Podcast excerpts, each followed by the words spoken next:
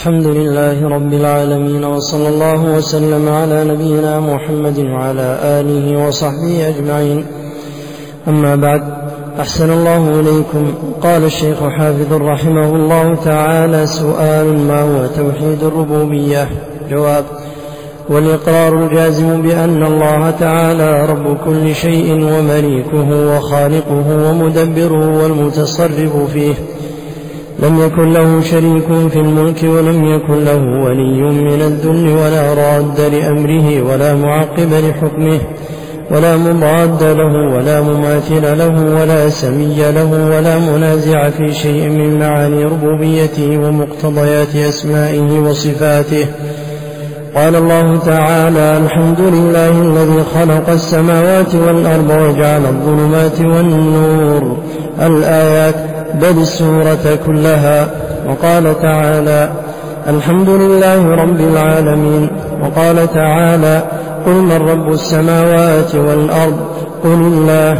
قل أفاتخذتم من دونه أولياء لا يملكون لأنفسهم نفعا ولا ضرا.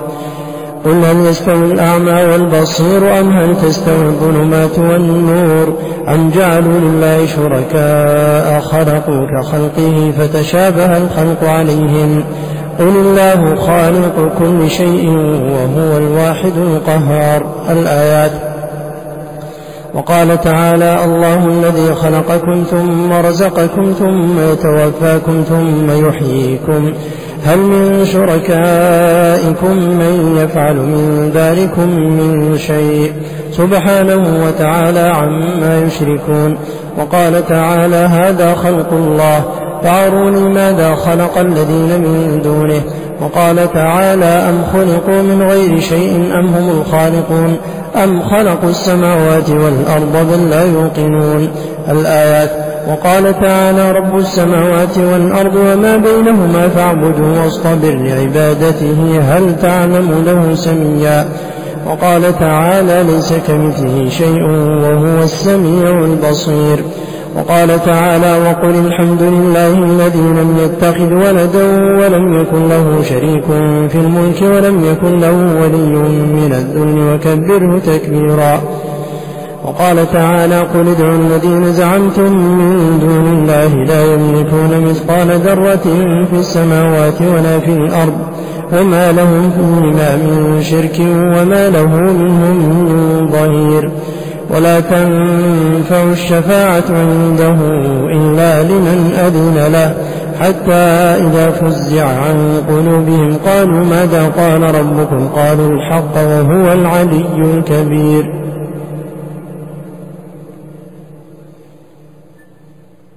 لما فرغ المصنف رحمه الله تعالى من بيان ما يتعلق بتوحيد الألوهية أتبعه ببيان ما يتعلق بتوحيد الربوبية. والجامع بينهما أن المصنف مبتدئ في بيان أركان الإيمان وقد استفتح ذلك البيان ببيان الإيمان بالله عز وجل. ويندرج في الإيمان بالله عز وجل الإيمان بألوهيته ثم بعد ذلك الإيمان بالربوبية وقد جعله المصنف رحمه الله تعالى تابعا له.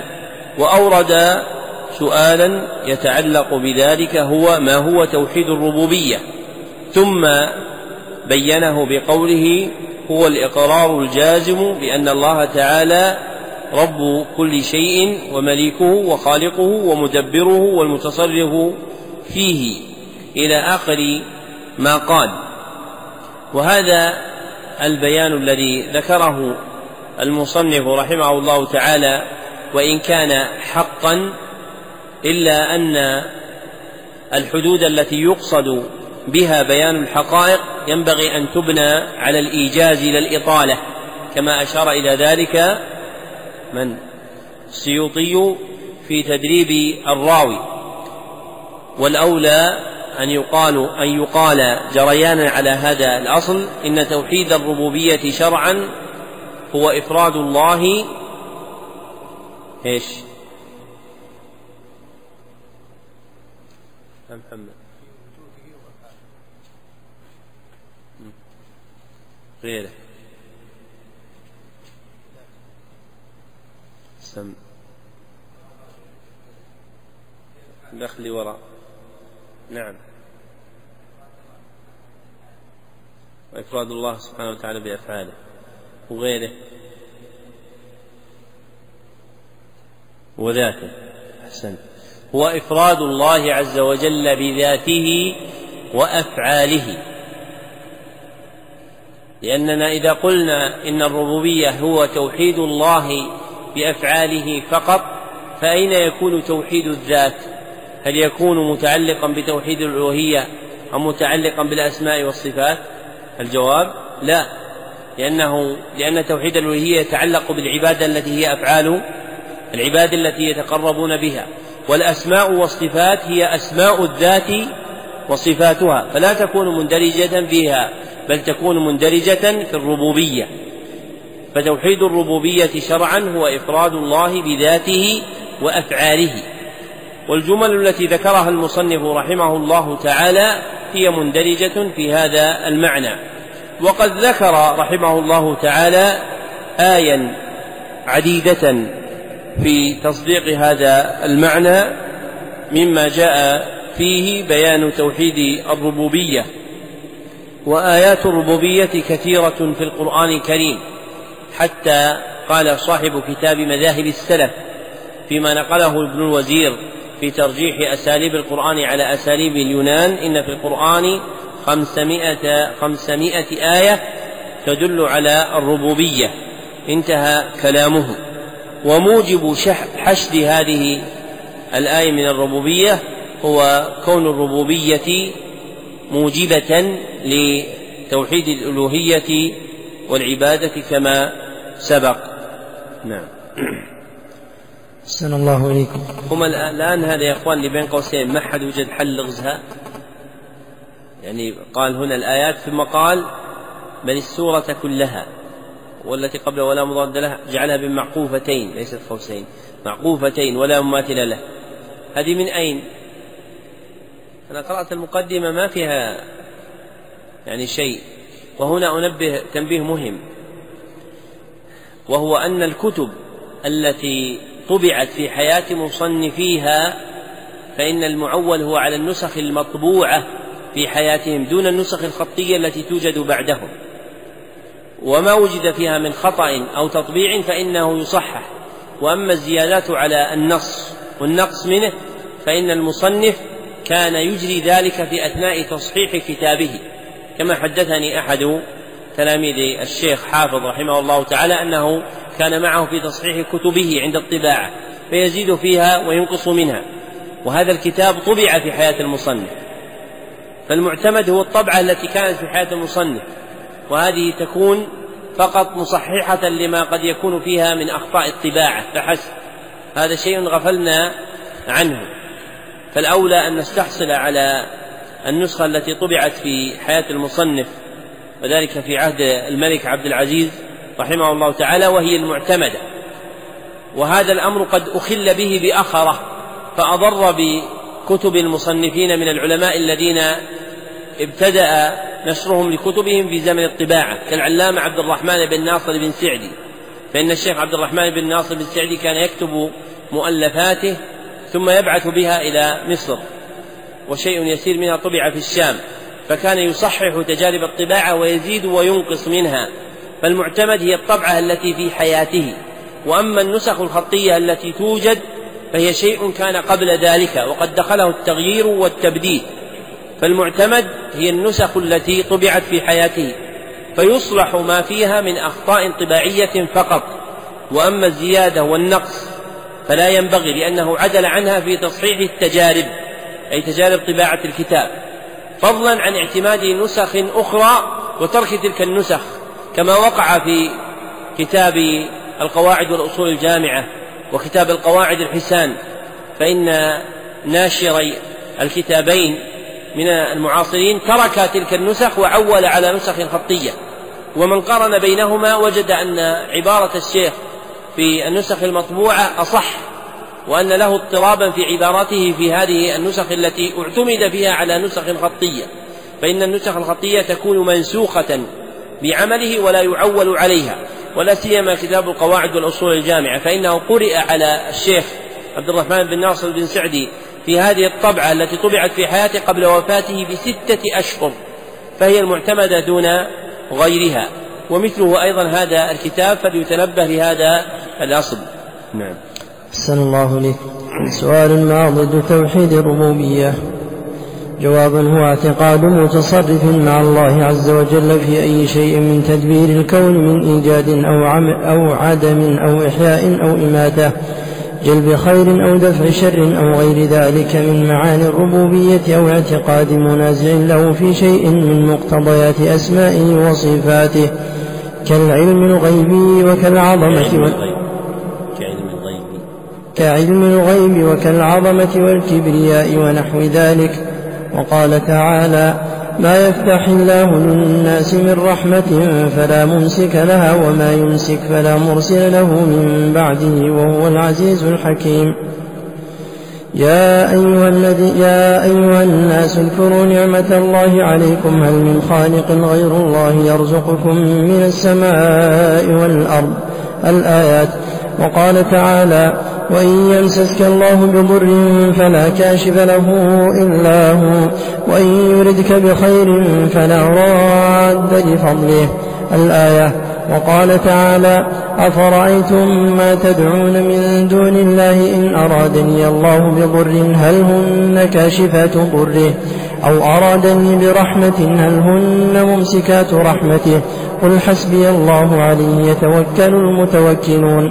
وقال تبارك وتعالى وعنده مفاتح الغيب لا يعلمها إلا هو. الآيات. وقال تعالى قل لا يعلم من في السماوات والأرض الغيب إلا الله. الآية. وقال تعالى ولا يحيطون بشيء من علمه إلا بما شاء. وقال النبي صلى الله عليه وسلم يقول الله تعالى العظمة إزاري والكبرياء ردائي فمن نازعني واحدا منهما أسكنته ناري. وهو في الصحيح. لما بين المصنف رحمه الله تعالى توحيد الربوبية اقتضى ذلك أن يذكر ضده. فأورد سؤالا عن ذلك فقال ما ضد توحيد الربوبية؟ وأجاب بقوله هو اعتقاد متصرف مع الله عز وجل حتى قال أو اعتقاد منازع له في شيء من مقتضيات أسمائه وصفاته. فرد المصنف رحمه الله تعالى ضد الربوبية إلى شيئين اثنين.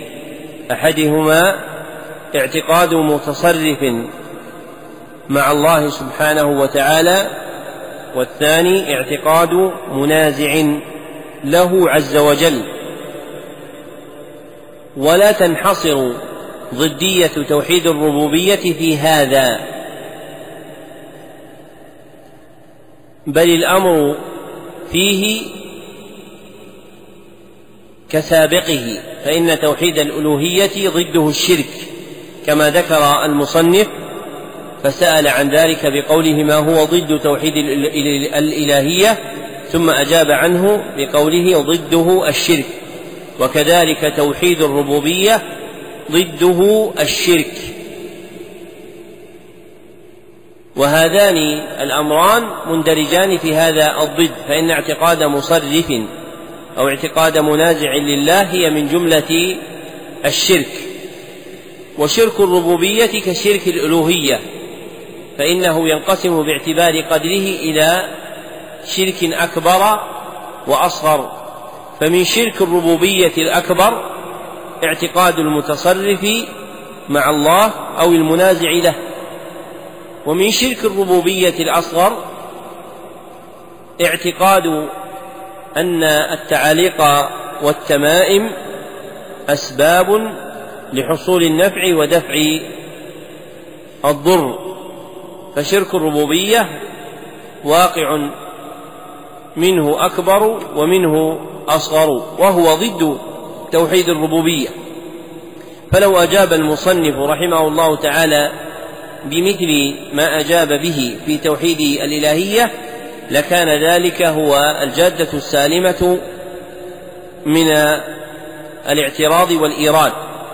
وأورد المصنف رحمه الله تعالى آيا تدل على تفرد الله عز وجل في تدبير الكون وأنه لا يوجد منازع ولا شريك ولا ظهير له. فأورد جملة من الآي ثم أتبعها بحديث عزاه إلى الصحيح. وهو في عزوه إلى الصحيح إنما يقصد أصل الحديث. وهذه طريقة جماعة من العلماء يعزون الحديث إلى كتاب يريدون أصله لا لفظه كما قال العراقي في ألفيته والأصل يعني البيهقي ومن عزا وليت إذ زاد الحميدي ميزا. وهذا الحديث في صحيح مسلم لكن ليس بهذا اللفظ فقد رواه مسلم من حديث أبي هريرة وأبي سعيد الخدري رضي الله عنهما أن النبي صلى الله عليه وسلم قال العز إزاره والكبرياء رداؤه فمن ينازعني عذبته. وأما اللفظ الذي أورده المصنف هنا فلا يصح عن النبي صلى الله عليه وسلم وهو حديث إلهي وإن لم يقع التصريح به في رواية مسلم. نعم. أحسن الله إليك. سؤال ما هو توحيد الأسماء والصفات؟ جواب هو الإيمان بما وصف الله تعالى به نفسه في كتابه ووصفه به رسوله صلى الله عليه وسلم. من الأسماء الحسنى والصفات العلى وإمرارها كما جاءت بلا كيف كما جمع الله تعالى بين إثباتها ونفي التكييف عنها في كتابه في غير موضع كقوله تعالى. يعلم ما بين أيديهم وما خلفهم ولا يحيطون به علما. وقوله تعالى ليس كمثله شيء وهو السميع البصير. وقوله تعالى لا تدركه الأبصار وهو يدرك الأبصار وهو اللطيف الخبير.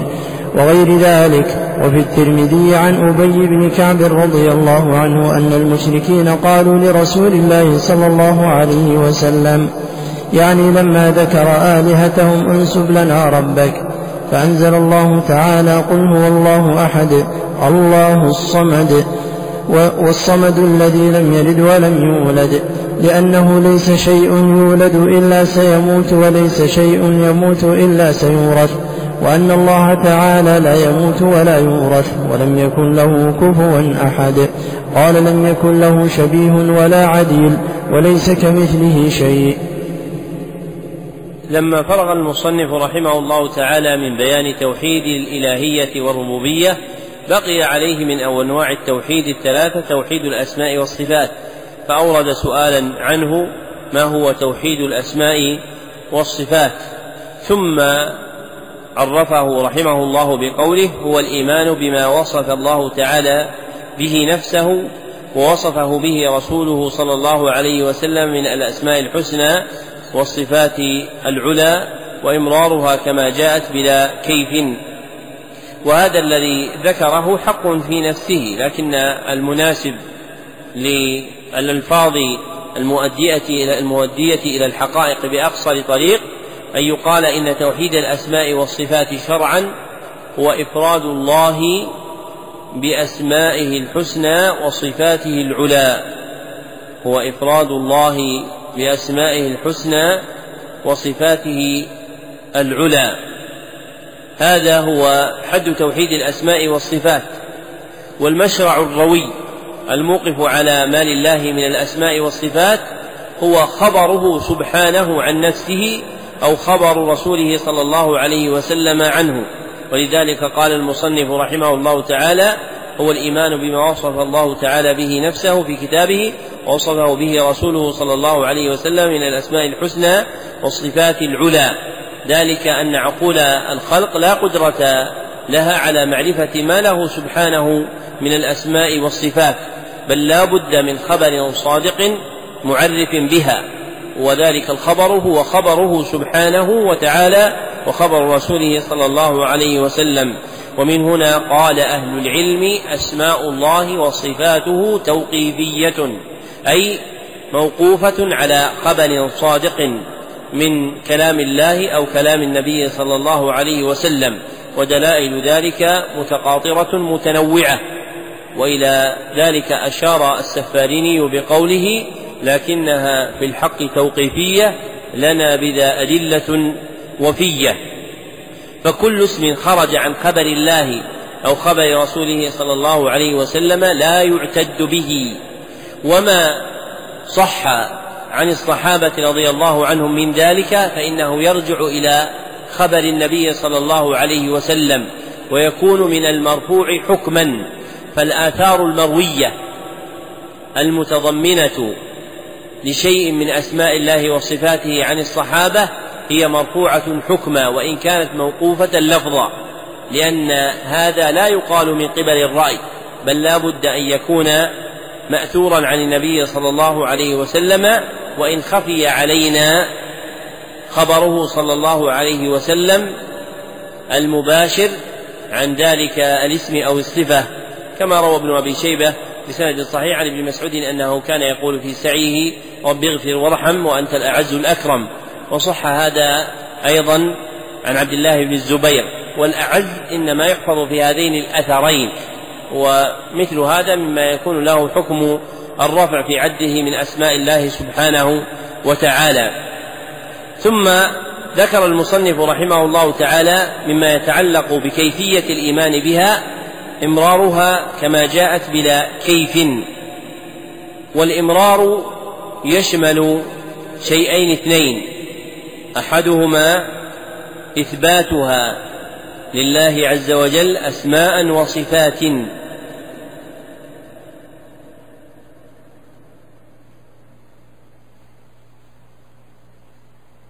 والآخر إجراء معانيها على ما تعرفه العرب في لسانها. إجراء معانيها على ما تعرفه العرب في لسانها. ومعنى قول المصنف رحمه الله تعالى بلا كيف أي بلا كيف نعلمه لأن الصفات القائمة لأن الصفات القائمة بالذوات لا تنفك عن كيف. لكن لا علم لنا بكيفية صفات الله سبحانه وتعالى لحجب ذلك عنا فكما أن علمنا بذاته سبحانه وتعالى محجوب عنا فإن علمنا بصفاته تابع لذاته. وقد ذكر الخطابي والخطيب البغدادي وكان متعاصرين قاعدة شهيرة. أشاعها بعده أشاعها بعدهما أبو العباس بن تيمية وهي قولهما القول في الصفات كالقول في الذات. فإن هذه قاعدة أثرية وليست قاعدة تيمية وهابية بل هي محفوظة عن جماعة من أعلام السلف من الشافعية وهما الخطابي وأبو بكر الخطيب صاحب تاريخ بغداد. وللتالي منهما قاعدة مفردة في جواب له في الصفات ذكر فيه هذه القاعدة. وقد أشار إلى هذا المعنى ابن عدود في نظم المعتقد إذ يقول وما نقول في صفات قدسه فرع الذي نقوله في نفسه. فإن يقل جهميهم كيف استوى كيف يجيء فقل له كيف هو. أي كيف ذاته سبحانه وتعالى. فكما أن الذات محجوبة عنا فكذلك العلم بكيفيات الصفات محجوب عنا. وأورد المصنف رحمه الله تعالى آية تصدق هذا المعنى الذي ذكره أتبعها بحديث رواه الترمذي عن أبي بن كعب بسند فيه ضعف إلا أنه يروى من وجوه موصولة ومرسلة يدل مجموعها على ثبوت هذا الأصل. فهذه السورة هي نسبة الله سبحانه وتعالى في القرآن. وقد ذكر المصنف رحمه الله تعالى بعض ما تضمنته من معنى وهي تعدل ثلث القرآن. ولأبي العباس بن تيمية رسالة مفردة في بيان معاني سورة الإخلاص.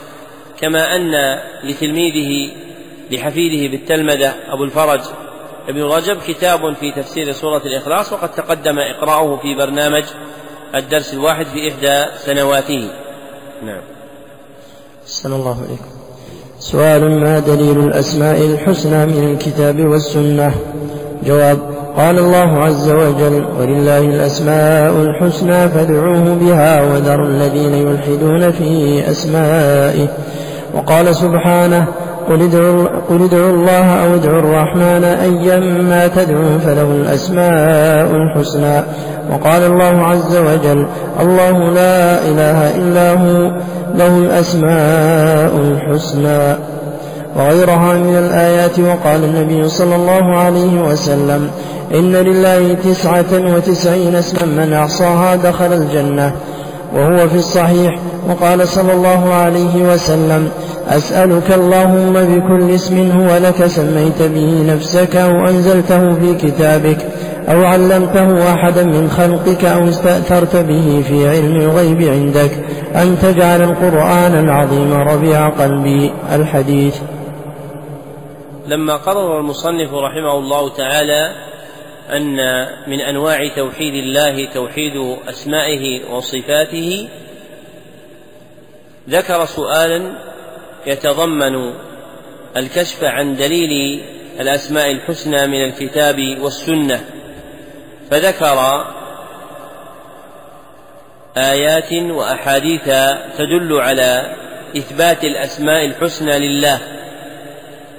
فلله عز وجل أسماء وهذه الأسماء توصف بالحسن كما قال تعالى ولله الأسماء الحسنى فادعوه بها وقال تعالى فله الأسماء الحسنى وقال تعالى له الأسماء الحسنى ومن الحديث حديث أبي هريرة في الصحيحين أن النبي صلى الله عليه وسلم قال إن لله تسعة وتسعين اسما وأيضا الحديث الآخر وهو حديث ابن مسعود عند أحمد وغيره. وإسناده حسن وفيه قوله صلى الله عليه وسلم أسألك اللهم بكل اسم هو لك سميت به نفسك. الحديث وهو حديث عظيم وابن القيم كلام نافع عنه أورده في كتاب الفوائد. فهؤلاء الآي والحديثين فهؤلاء الآي والحديثان دالة على أن لله أسماء وأن تلك الأسماء توصف بأنها حسنى والحسنى مؤنث أحسن. فإذا جمعت الأسماء قيل في وصفها الأسماء الحسنى وإذا أفرد أحدها قيل في وصفه الاسم الأحسن. وهذا أولى مما جرى عليه بعض الناس من قولهم لفظ الجلالة فإن هذا اللقب مفرغ مما توجبه الجلالة والعظمة لله عز وجل ولو كان كذلك لاختير في خطاب الشرع. وقد استحسن الراعي المالكي رحمه الله تعالى أن يقال عوضا عنه الاسم الجليل وهذا أحسن من قولهم لفظ الجلالة لكنه ليس أحسن من ما اختاره الله عز وجل لنفسه وهو الاسم الأحسن. فإذا ذكر أحد شيئا من أسماء الله عز وجل فينبغي أن يقول والاسم الأحسن كذا وكذا إما في بيان إعراب أو بيان معنى أو أشباه ذلك.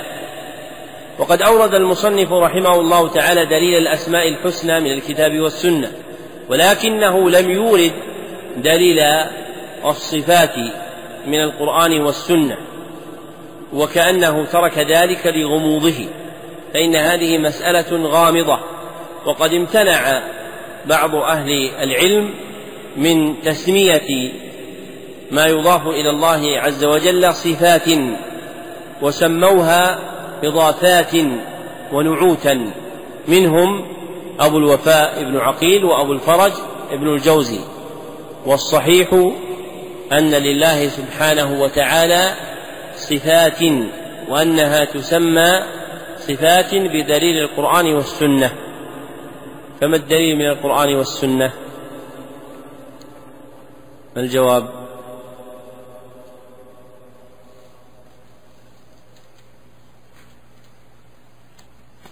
ما الجواب؟ يا أخي.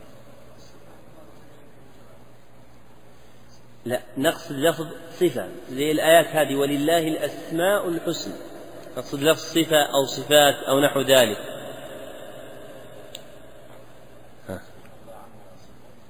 سبحان ربك رب العزة عما يصفون. كيف؟ كيف تستدل؟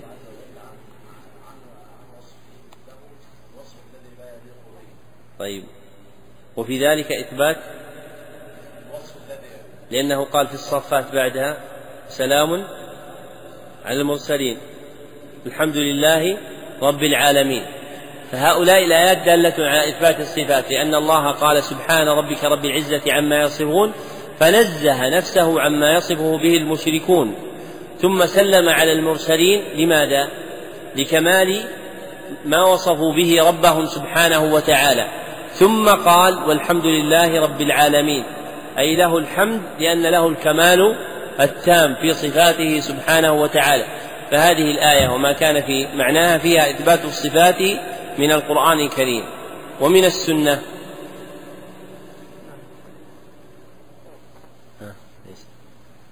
نعم. أيوه. أحسن حديث أبي هريرة رضي الله عنه في الصحيح في قصة الرجل الذي كان يصلي بهم فإذا قرأ سورة قرأ بعدها سورة الإخلاص. فأمرهم النبي صلى الله عليه وسلم أن يسألوه فقال إنها صفة الرحمن. فأقره النبي صلى الله عليه وسلم على قوله إنها صفة الرحمن. وهذا الحديث أصل في إثبات الصفات لله عز وجل وأنها تسمى صفات. وقد تعرض له أبو محمد بن حزم فقدح في صحته لكنما مذهب أبي محمد بن حزم في هذا الحديث غلط كما بينه الحافظ ابن حجر في فتح الباري. وهذا آخر التقرير على هذا الكتاب وبالله التوفيق. نعم.